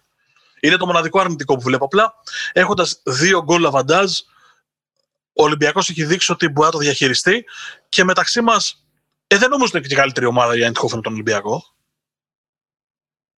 Εγώ αυτό που θα πω είναι ότι δεν είναι τόσο αυτό που είπες στο πρώτο μισάωρο. Είναι ότι η αντίπαλος δεν σου βγάζει σε καμία περίπτωση τη λογική ότι μπορεί να κρατήσει το 0 πίσω. Δηλαδή, αν πιέσει ο Ολυμπιακός την Αιτχόφεν, είναι δεδομένο ότι θα βάλει γκολ έχει κάνει ε, παιδικά λάθη πίσω. Ε, σε στιγμές που ο Ολυμπιακός πίεσε ε, την ε, πρέσαρε ψηλά την Αϊντχόφεν ε, σε 11 περιπτώσεις στο πρώτο ημίχρονο, καθόμουν και τις μετρούσα, ψυχαναγκασμός, OK. Okay, σε 11 περιπτώσεις, ε, μετά την δεύτερη πάσα, δηλαδή είχαμε ε, είτε από τον τερματοφύλακα προς στόπερ ή από στόπερ σε στόπερ ή στόπερ σε μπακ, ε, η δεύτερη πάσα ήταν λάθος. Ήταν σε παίκτη του Ολυμπιακού. Ε, αυτό είναι ένα στοιχείο της ε, αδυναμίας της Eindhoven να ανταπεξέλθει στην πίεση. Το δεύτερο είναι ότι τα ατομικά λάθη ακόμα και χωρίς την πίεση. Οπότε ε, σε μια ομάδα η οποία είναι εκφύσεως και εκπεπιθήσεω πια αναγκασμένη να παίξει ανοιχτά για να κυνηγήσει γκολ, εγώ δεν θεωρώ ότι ο Ολυμπιακός, ακόμα και αν δεχτεί γκολ στο πρώτο μισάωρο, είναι χαμένος ή θα τον καταπιεί το γήπεδο ή οτιδήποτε. Νομίζω ότι η πρόκριση είναι εντελώς στα μέτρα του. Και αν παρουσιαστεί ε, κλισέ, θα το πω, συγκεντρωμένος, νομίζω ότι μπορεί να βγάλει και ακόμα και δεύτερη νίκη. Πριν σου δώσω το λόγο για να μας αναλύσει τα στατιστικά και το flashback των Ολλανδοελληνικών αναμετρήσεων και γενικώ των αναμετρήσεων ε, ομάδων μας στους ομίλους με Ολλανδούς, μία ερώτηση θέλω να μου απαντήσεις. Την, ε, την μεθεπόμενη της Ρεβάνς Eindhoven Ολυμπιακός, η PSV αντιμετωπίζει εντός έδρας τον Άγιαξ. Το μάτς δεν του ορντάει για την Eindhoven. Εάν δεν κερδίσει αυτό το παιχνίδι, στην ουσία τίθεται νοκάτω το πρωτάθλημα. Πιστεύεις ότι αν δεν της πάει το μάτς εντελώς πρίμα στο πρώτο ημίχρονο, υπάρχει πιθανότητα η Eindhoven να αρχίσει να σκέφτεται τον καταμερισμό δυνάμεων για τον τέρμπι που έχει με τον Άγιαξ; Στην ψυχολογία του ποδοσφαιριστή μιλάω πάντα έτσι. Δεν νομίζω. Θα μπει να παίξει. Θα μπει να παίξει το παιχνίδι ε, και ό,τι προκύψει. Δεν έχει την ε, πολυτέλεια αυτή. Γιατί ήδη βρίσκεται υποπίεση και αρκετοί παίκτες και ο Ρότζερ Σμιτ, ο Γερμανός. Γιατί είναι πίσω από τον Άγιαξο πρωτάθλημα, γιατί υπάρχει ένα σερί αρνητικών αποτελεσμάτων, γιατί ήρθε ήττα από τον Ολυμπιακό στο πρώτο μάτς και γιατί γενικότερα η εικόνα της ομάδας δεν είναι καλή. Ήθελα να πω, αν ο Ολυμπιακός σκοράρει και το κάνει 0-1 ή αν το μάτσο οδεύει στο 0-0 στο πρώτο ημίχρονο, δεν είμαι απόλυτα βέβαιος ότι η Eindhoven μπορεί να κατεβάσει λίγο ταχύτητα έχοντας στο μυαλό του ότι πρέπει να παίξει τον Άγιαξ την Κυριακή. Μια αίσθηση είναι. Δεν ξέρω, μπορεί να κάνω λάθος που πιθανώς να κάνω και λάθος. Γιατί ε, δύσκολα σε αυτές τις περιπτώσεις κάνει τέτοιου τύπου σκέψεις ένας ποδοσφαιριστής που βρίσκεται σε εγρήγορση και με 120 φυγμούς, αλλά το καταθέτω βλέποντας το πρόγραμμα της ε, Eindhoven περισσότερο. Ε, εντάξει, εγώ θεωρώ ότι δεν παίζει τόσο πολύ μεγάλο ρόλο. Να ήταν ένα μάτσο τύπου 4-0, 5-0, να πεις ότι για να πραγματοποιηθεί η ανατροπή θα χρειαστεί ένα θαύμα και πολλά πράγματα μαζί. Να σου πω ότι θα πιέσει ένα ημίχρονο και αν δεν της βγει κάτι, OK, να ηρεμήσουμε γιατί έχουμε το ντέρμπι που θα κρίνει σε μεγάλο βαθμό το πρωτάθλημα, να σου πω OK. Αλλά η πρόκληση είναι ανοιχτή. Ε, υπάρχει, και υπάρχουν παράγοντες οι οποίοι συνεννούν στο να μην έχει την ευχαίρεια αυτή να αφήσει ένα μάτι ευρωπαϊκό και μια πρόκριση εντελώς. να φύγει εντελώς από τα χέρια της. Γιατί υπάρχει πάντα και το δεδομένο της ΣΥΤΑ από τον Άγιαξ, όπου θα είναι ακόμα μεγαλύτερη ο στρέφα και η πίεση μπαίνει σε εντελώς διαφορετικά μονοπάτια. Αλλά νομίζω ότι όλα αυτά είναι υποθετικά. Εγώ πιστεύω ότι θα παιχτεί το μάτς. Ε, θα μπει να το παίξει το μάτς κανονικά και ό,τι βρέξει θα κατεβάσει για, τη, για τους Ολλανδούς. Οι οποίοι επειδή όπως έχετε καταλάβει μας αρέσει πάρα πολύ να ευλογούμε τα γένια μας. Εγώ του έκανα νοήματα στην κάμερα το μεταξύ για να μην ξεκινήσει να λέει αυτά που έχει ψάξει και έχει βρει. Ε, εγώ κατεβάζω κάπου εδώ το μικρόφωνο και τον αφήνω να πάρει την κιθάρα και να σολάρει μόνος του, διότι έχει ψάξει, έχει βρει και είναι εδώ μαζί μας για να μας δώσει πάρα πολύ ωραία στοιχεία ε, για τα μάτς που έρχονται. Όλο δικό σου. Ναι, εγώ θέλω, θα ξεκινήσω με το ζευγάρι καταρχάς του Ολυμπιακού με Χόφεν. Ολυμπιακό από εκεί που ε, είχε να διαχειριστεί μια θετική παράδοση κόντρα στους Ολλανδούς εντός έδρας, όπου είχε τέσσερις νίκες και μία ισοπαλία και πλέον έχει γίνει πέντε νίκες και μία ισοπαλία. Ε, πλέον καλύτερα να διαχειριστεί μια, ένα αρνητικό πρόσημο και μια κακή προϊστορία αγώνων στην Ολλανδία, καθώς έχει δύο ισοπαλίες και τρεις ήττες χωρίς να βρει δίχτυα σε αυτές τις πέντε επισκέψεις του στην ε, Ολλανδία που αντιμετώπισε Άγιαξ, Χέρενφέιν και Αλκμαρ. Ε, μάλιστα, ε, στις τέσσερις από τις ε, πέντε αυτές αναμετρήσεις είχαμε και under για τους ε, φίλους του στοιχήματος. Με άλλα λόγια προσπαθούμε να καταλάβουμε αν ο Ελαραμπή μπορεί να σπάσει μια παράδοση που δεν κατάφερε να σπάσει ο Νίκος Αναστόπουλος ο Τζιοβάνι και σε επιθετική εκατομμυρίων. Ναι και ο Γκαλέτη μέσα σε αυτούς τους παίκτες και ο Κοβάσεβιτς, ο Νταρκογκόλ. Ε, ναι, είναι μια, ένα στατιστικό παράδοξο και πολύ καλά, θα μου αρέσει και για τίτλος. Το κρατάω, το κρατάω, το σημειώνω. Λοιπόν, από την άλλη, η Ετχόφεν, η οποία έχει αρνητικό πρόσημο σε επισκέψεις στην Ελλάδα, ε, εντός έδρας είναι μια εντελώς διαφορετική ιστορία. Έχει 6 νίκες σε 7 μάτς, νίκες και μία ισοπαλία. Να πούμε ότι μόλις δύο Έλληνες ποδοσφαιριστές έχουν σκοράρει κόντρα στους Ολλανδούς. Είναι φέτος τα δύο γκολ που σημείωσε ο Χρήστος Τζόλης και ένα είχε βρει ο Νίκος Καρέλης ε, στο 1-1 του 2014 στο παιχνίδι για τη φάση των ομίλων του Europa League. Και τώρα γιατί λέμε το 2014. Πάμε να κάνουμε ταξιδάκι 7 χρόνια πίσω. Ε, στις ανθυρές θα πω ευρωπαϊκές εποχές του ελληνικού ποδοσφαίρου από τις τελευταίες σεζόν που είχαμε ε, καλή παρουσία στις οργανώσεις. Χρονιά με τέσσερις ομάδες στους ομίλους. Ολυμπιακός του Champions League, ε, ΠΑΟΚ, Παναθηναϊκός και Αστέρας Τρίπολης στο Europa League. Είναι η τελευταία σεζόν που παρουσιάζουμε τέσσερις ομάδες σε φάση ομίλων.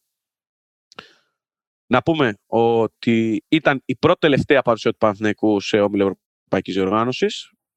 Το 16-17 ήταν η τελευταία. Ε, όπου αντιμετώπισε δυνάμου Μόσχας στο Ριλ και Αιτχόφεν, τερματίζοντας τελευταίο με δύο βαθμούς, έχοντας πάρει σοπαλία από την Αιτχόφεν ε, στην Ολλανδία και εντός έδρας με την Εστορίλ.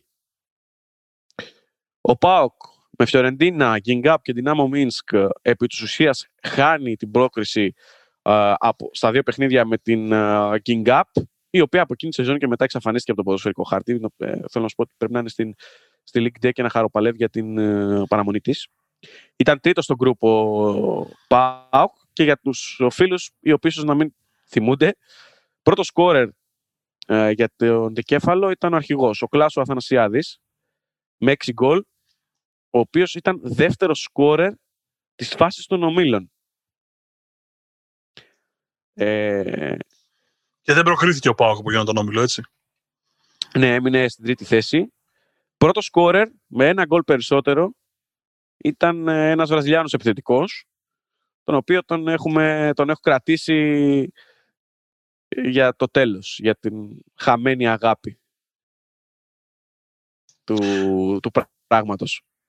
Επειδή μου αρέσει να διακόπτω και να χαλάω τον ήρμό σου, είπες ότι ο Παναθηναϊκός αγωνίστηκε σε όμιλο με δυναμό Μόσχας, Εστορίλ και Αϊντχόφεν. Ναι. Πες μου το πιο γνωστό παίκτη της Εστορίλ που άσκεφτείς.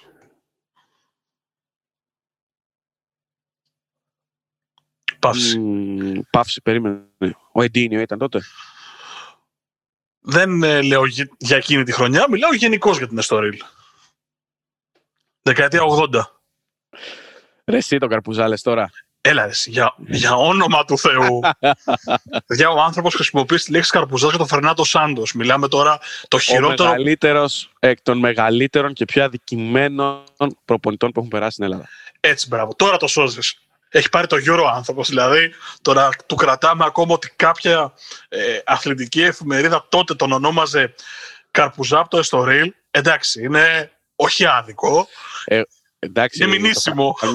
στο, στο πλαίσιο του χαβαλέ το κάνουμε και ξέρεις ότι έχω ιδιαίτερη συμπάθεια σε αυτή τη μελαγχολική φιγούρα που ακούεις στον Φέρναντο Σάντος. 162 ε, συμμετοχές με την Εστορίλ για να κλείσω την παρένθεση και να σου αφήσω πάλι τη, την μπάλα στα πόδια. Λοιπόν, ο Αστέρας Τρίπολης σε μία από τις ε, ίσως καλύτερες ομάδες της ιστορίας του, αν όχι την καλύτερη, ε, είχε αγγίξει την έκπληξη, θέλω να σου πω. Ήταν τρίτος στον όμιλο. Αν είχε κερδίσει την ε, Παρτιζάν, είχε κάνει δύο νίκες επί της Παρτιζάν, ίσως να ήταν διαφορετική η εξέλιξή του. Θυμίζουμε ε, με Μπεσίκτα, Τότεναμ και Παρτιζάν, έχασε μόνο από την ε, Τότεναμ, 5-1 και 2-1, εντός και εκτός έδρας αντίστοιχα. Δύο ισοπαλίες με την Μπεσίκτα. Η τελευταία, αυτό το, εκείνο το δραματικό 2-2 που έκανε και την πρόκριση. Και είχε μία νίκη και μία ισοπαλία από την, uh, κόντρα στην uh, Παρτίζαν χωρίς να δεχτεί γκολ. Εγώ λέω ότι αν είχε κερδίσει το 0-0, εκείνο το 0-0 με την Παρτίζαν uh, εκτός έδρας θα ήταν τα πράγματα ίσως διαφορετικά για την ομάδα των Αρκάδων η οποία τότε είχε Κουρμπέλη, Μπακασέτα, Κυριακόπουλο, Γιαννιώτα, μια τρομερή φουρνιά, μια πολύ καλή φουρνιά Ελλήνων ποδοσφαιριστών οι οποίοι όλοι κάνουν καριέρα. Μπακασέτα στην Τουρκία στην Σπορ πια, μετά από εξαιρετικές παρουσίες στην Αλάνια Σπορ. Ο Κυριακόπουλος στην Σασουόλο, βασικός και αντικατάστατο στην Σέρια Ο Κουρμπέλης, αρχηγός Παναθηναϊκού. Ο Γιαννιώτας ε, στην Κύπρο με αρκετά πέρα δόθη αλήθεια τα τελευταία χρόνια, αλλά ένας καλός ποδοσφαιριστής. Ε, Φακούντο Πάρα, ο Μάτσα, οι Αργεντίνοι οι οποίοι άφησαν το δικό του στίγμα, ο Μπαράλες που συνεχίζει να σκοράρει με τη φανέλα του Αστέρα. Γενικότερα ήταν μια από τις ε, καλύτερες επαρχιακές ομάδες που έχουμε δει και σε επίπεδο ποδοσφαίρου αλλά και σε ρόστερ. Για να κλείσουμε όλο αυτό το πολύ όμορφο flashback και να πάμε προς τις χαμένες αγάπες, να πω ότι η Eindhoven έχει ε, βάλει το όνομά της και σε ακόμα μία η ιστορική σεζόν του ελληνικού ποδοσφαίρου, καθώς ήταν στον όμιλο της ΑΕΚ τη σεζόν 3-4, στη μοναδική σεζόν που το ελληνικό ποδόσφαιρο εκπροσωπήθηκε από τρεις ομάδες στους ομίλους, Ολυμπιακό, Παναθηναϊκό, ΑΕΚ. Νομίζω ότι αυτό δεν θα το ξαναδούμε ποτέ στον αιώνα τον άπαντα. Κλείνω τη δυσοίωνη παρένθεση και νομίζω ότι είναι η ώρα να πάμε για τις χαμένες αγάπες. Μάρκο μου, ρόδα είναι η ζωή και γυρίζει, ποτέ δεν ξέρεις δεν νομίζω ότι έχουμε τόσο μεγάλη δύναμη να γυρίσουμε αυτή τη ρόδα, αλλά OK, okay, ας είμαι εγώ ο απαισιόδοξος της παρέας. Εγώ πιστεύω ότι επειδή το ποδόσφαιρο έχει ξεφύγει εντελώς και κάποια στιγμή έχει δημιουργηθεί μια πολύ τεράστια φούσκα η οποία θα σκάσει, είναι δεδομένο.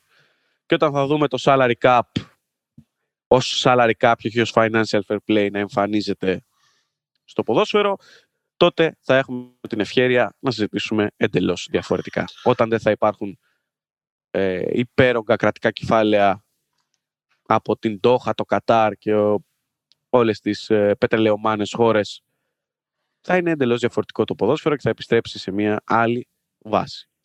Υπονοείς δηλαδή ότι το ελληνικό ποδόσφαιρο θα έχει salary cap, θα έχει μέθοδο, πλάνο και δικό του στίγμα ώστε να δημιουργήσει ομάδες που θα πρωταγωνιστούν; Ε, όχι, αλλά θα, θα, το, όταν, θα, όταν θα υπάρξει ένα σημάζεμα στα οικονομικά του ποδοσφαίρου ε, συνολικά. Θα δούμε και την ψαλίδα από πανευρωπαϊκά να μειώνεται και θα δούμε μεγαλύτερο ανταγωνισμό. Και ναι, γιατί όχι, να μην δούμε το ελληνικό ποδόσφαιρο να μπορέσει να έχει ε, τέσσερις ομάδες ξανά στις ευρωπαϊκές οργανώσεις, σε ομίλους ευρωπαϊκών οργανώσεων. Της πρώτης γραμμής, γιατί θα έχουμε, πιθανότητα του χρόνου θα έχουμε με το Conference League τέσσερις ομάδες πάλι στους ομίλους. Θέλω να σου πω στο υψηλότερο ε, επίπεδο χωρίς να έχω κάποια διάθεση να υποτιμήσω το Conference League. Πριν πάμε σε χαμένες αγάπες, να πούμε και δύο, δύο νούμερα για τον Ολυμπιακό, γιατί είναι ε, νούμερα νομίζω που θα αποτελέσουν ορόσημο. Ο Ολυμπιακός στο παιχνίδι με την Αιτχόφεν έγινε η πρώτη ελληνική ομάδα που ξεπερνά τα 400 γκολ στην Ευρώπη. Συγκεκριμένα έφτασε τα 402. 343 έχει Παναθηναϊκός 293 η ΑΕΚ και 263 ο ΠΑΟΚ. Ε, αλλά το παράδοξο είναι ότι η μοναδική ομάδα με θετικό συντελεστή τερμάτων είναι. Ο ΠΑΟΚ. Ακριβώς. Έχει συν 20. Ε, να πούμε ότι ο Ολυμπιακός, και για να κλείσουμε όλο αυτό το κομμάτι, έφτασε σε 121 νίκες σε ευρωπαϊκές διοργανώσεις, σε 307 παιχνίδια συνολικά. Ακολουθεί ο Παναθηναϊκός με 100 σε 283. Ε, ΑΕΚ και ΠΑΟΚ έχουν 74 και 70 νίκες αντίστοιχα σε λιγότερες συμμετοχές σε 230 και 196. Αυτά όσον αφορά τα νούμερα τα οποία ε, έσπασε, συνεχίζει μάλλον να καταγράφει ο Ολυμπιακός στις ευρωπαϊκές ε, διοργανώσεις. Πάμε για χαμένες αγάπες; Και δεν πάμε. Τέσσερα όλα είναι εγώ να θυμίσω το σκορ. Θα ξεκινήσει να ξεκινήσω; Ε, Τι προτιμάς; Ξεκινά. Αν θυμάσαι, πριν από λίγο σου είπα ότι οι χαμένες αγάπες θα είναι από το μάτς Λάτσιο Μπεσίκτας στην τελευταία φορά, Μπεσίκτας Λάτσιο, στην τελευταία φορά που η Λάτσιο κράτησε το 0 στην άμυνα. Σε εκείνο το παιχνίδι αγωνίστηκαν δύο ποδοσφαιριστές με τη φανέλα της Μπεσίκτας που στην ε, πορεία έπαιξαν και στο ελληνικό πρωτάθλημα. Ένα εύκολο, ένα δύσκολο. Ποιο θέλεις; Τώρα με πας ε, σε δύσκολα μονοπάτια. Εντάξει, πάμε. Τώρα βάλε ποιο νομίζεις. Ωραία. Πάμε το εύκολο γιατί είμαι καλός άνθρωπος και γιατί δεν θέλω να σε παιδέψω περισσότερο. Ο ποδοσφαιριστής που ψάχνουμε είναι Τούρκος, γεννήθηκε τον Οκτώβριο του 1974, άρα είναι 46 ετών αυτή τη στιγμή. Η θέση που έπαιζε ήταν περισσότερο επιτελικός μέσος, αλλά τον έχουμε δει και σε πολλά παιχνίδια να παίζει στο πλάι. Ε, έπαιξε από το 1994 έως το 1997 στη Ζονγκουλντάκσπορ, αν την προφέρω σωστά, αν δεν την προφέρω, ζητώ συγγνώμη τους φίλους της. Ε, για μια τετραετία μετά ήταν στη Samsunspor. Έκανε την καλή του μεταγραφή και τα πολύ καλά του χρόνια μια πενταετία στην Μπεσίκτας, όπου έβαλε 32 γκολ σε 134 συμμετοχές. Μετά έκανε και μια τριετία στη Φενέρ, με 67 συμμετοχές και 21 γκολ. Παίρνει έρθει στην Ελλάδα για λογαριασμό της ΑΕΛ, εκεί όπου σε 79 παιχνίδια έβαλε 23 γκολ, από το 8 στο 11. Για να κλείσει την καριέρα του στην Κέρκυρα με ένα γκολ σε 5 συμμετοχές. Βραχής όμως, πολύ καλός παίχτης, διεθνής και με την Τουρκία για μια εξαετία, 26 συμμετοχές και 7 γκολ. Και σκέψω ότι αυτό είναι το εύκολο. Δώσ' μου, δώσ μισό, λεπτό. Δώσ μισό λεπτό. Ε, θύμισε μου λίγο τη γενιά. Πότε ήρθε στην Ελλάδα; Ήρθε το 2008 για να παίξει μια τριετία στην ΑΕΛ. Έχει γράψει και βιβλίο το Μάιο του 2013 και τώρα είναι Του σε... Μέρμετιν. Ναι, του Μέρμετιν. Πες μου ότι σε βοήθησε το βιβλίο τώρα, δηλαδή πανηγυρίζεις. Δεν το βλέπετε, το βλέπω εγώ, αλλά Να, αν σε αυτό, βοήθησε- είναι, μα, αυτό, συγγνώμη, αυτό είναι για να παίρνω δύο πόντους, όχι έναν. Για να καταλάβεις αυτό ήταν το εύκολο, διότι ο έτερος ποδοσφαιριστής που έπαιξε εκείνο το βράδυ που συζητάμε στον Πεσχίδας Λάτσιο ήταν ο Ρονάλντο Γκιάρο. Ω, Κατάλαβες; Γι' αυτό σου λέω, το εύκολο σου έβαλα. Εγώ το μόνο που έχω να πω είναι, αν θυμάμαι καλά, και διόρθωσε με επειδή έχεις μπροστά στα νούμερα, προπονητής της Μπεσίκτα είναι ο γίγαντας ο Λουτσέσκου. Ναι, σωστά. Ένα Ω, διάστημα, ναι. ω. Ναι, ήταν, μια, ναι, ήταν από τις πρώτες ε, πολύ καλές παρουσίες του Λουτσέσκου, του Μίρτσα Λουτσέσκου στο, στο, ε, σε ευρωπαϊκές διοργανώσεις. Μετά από λίγο πήγε σε Αχτάρ, νομίζω, αν δεν κάνω λάθος. Ε, πω, ε, νομίζω ότι αυτό ήταν για δύο πόντους. Όχι, δεν είναι. Έχω, έχω ε, βυθιστεί στη σκέψη όση ώρα μιλάς και ξεπερνάνε ονόματα από το, από το μυαλό μου. Όχι, για ένα πόντο ήταν. Σου λέω, αν έβρισκε τον Γκιάρο, θα σου δίνα δύο. Αλλά τώρα είσαι για έναν πόντο. ε, ε, του Μερμετίν. Καλός παίκτης. Πολύ καλός παίχτη. Πάρα πολύ καλός παίχτη. Ναι, είναι από Της, ε, ήταν τότε που η Λάρισα πιλαδάκι έκανε πορείες και κατακτήσει και το κύπελο. Την είδαμε και στην Ευρώπη. Ε, από τις καλές ε, χρόνιες. Λοιπόν, πάμε, πάμε στη δική μου χαμένη αγάπη. Ε, Βραζιλιάνος επιθετικός. Είναι εύκολο, καμία σχέση με αυτό που μου έβαλες εσύ τώρα, έτσι, εγώ σε χαϊδεύω. Ε, ο οποίος, Βραζιλιάνος επιθετικός, ο οποίος πλέον αγωνίζεται με κινέζικη υπηκότητα. Παίζει και στην Εθνική Κίνας. Λοιπόν, έχει γραφτεί για ελληνικές ομάδες, δεν έχει αγωνιστεί στην Ελλάδα. Έχει γραφτεί όμως σχεδόν καλοκαίρι, καλοκαίρια συνεχόμενα. Ε, αγωνιζόταν στην Σάλτσμπουργκ, εκεί όπου έκανε και τα καλύτερα του χρόνια για μια πενταετία, από το 2010 έως το 2015. Τον είχε ανακαλύψει ο Χουμπ Στέφενς, προπονητής Σάλκε, στον Μπάουκ, αν θυμάστε, είχε περάσει ένα φεγγάρι, Ολλανδός. Τον είχε πάρει από την Φλουμινένσε. Να πούμε ότι με την Σάλτσμπουργκ σε 129 συμμετοχές σημείωσε 93 γκολ. Ε, και πλέον αγωνίζεται στην Γκουάν Πεκίνου. Αφού πέρασε από την Guangzhou Evergrande, όπου είχε εξοδέψει τότε 11 εκατομμύρια για να τον πάρει το 2015, ε, στο απόγειο της καριέρας του, ο επιθετικός που συζητάμε τότε, μια κίνηση η οποία τον τελείωσε ποδοσφαιρικά επί της ουσίας, ε, καθώς το 2015 έφτασε έπαιξε και στο κύπελο των Ομοσπονδιών με την Βραζιλία, δεν αγωνίστηκε μάλλον, ήταν στην αποστολή, στην αποστολή. Ερχόταν από τραυματισμό όμως, Λουίς Φελίπε Σκολάρη τότε προπονητής, 31 ε, ετών πια, παίζει στην Εθνική Κίνας, παίζει στην Κίνα, στην Κουάν Πεκίνο όπως ανέφερα νωρίτερα και η αξία του στο χρηματιστήριο για να καταλάβουμε και την διαφορά από τα 8 εκατομμύρια που ήταν το 2015 σε ηλικία 25 ετών τότε έχει πέσει στα 2,2 σήμερα. Είναι ο φίλος μου Άλαν. Ναι. Είναι ο φίλος μου. Αν μου, πεις, αν μου πεις και όλο το όνομά του, θα πάρεις έξτρα πόντο. Μπορώ να το γουγκλάρω. αλλά νομίζω ως Άλαν τον θυμάμαι.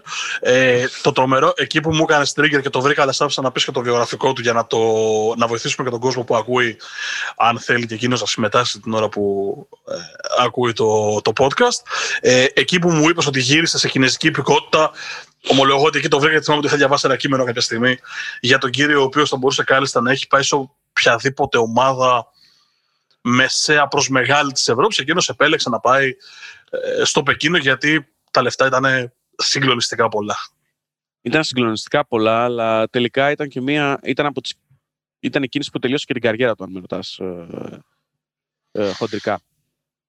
Άλαν Ντόγκλας Μπόρζες Ντεκαρβάλιο, το πλήρως όνομά του, και Μάρκος Χάνα και Γιάννης Αλessandράτος στο 5-5. Ελπίζω να ταξιδέψατε στη θάλασσα του Champions League με καπετάνιο τον κύριο Γιάννη Στανδράτο που βρισκόταν ε, απέναντί μου στην ε, οθόνη. Τώρα μου προκαλεί να πω κάτι, αλλά δεν θα το πω. δεν θα το πεις. Κατάλαβα ποιο είναι. Δεν θα το πεις. Πλήρχο τον κύριο Μάρκο Χάνα.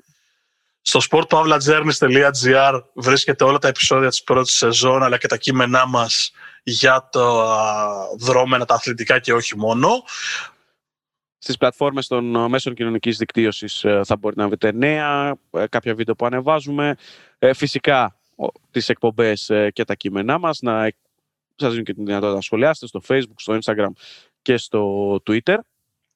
Μας βρίσκεται στο Anchor, το Spotify, το YouTube, το Apple Podcast, το Google Podcasts για να ακούσετε όχι μόνο το τελευταίο επεισόδιο αλλά και όλα τα επεισόδια ε, έως τώρα. Και νομίζω ότι μέχρι την επόμενη εβδομάδα μπορούμε κάπου εδώ να αποχαιρετήσουμε. Να είστε όλοι καλά, να ευχηθούμε καλή επιτυχία στην ε, προσπάθεια του Ολυμπιακού για την πρόκριση, γιατί χρειάζεται ε, πάρα πολύ το ελληνικό ποδόσφαιρο για το 2022-2023. Μέχρι την επόμενη εβδομάδα λοιπόν, στο Επανειδήν. Γεια σας.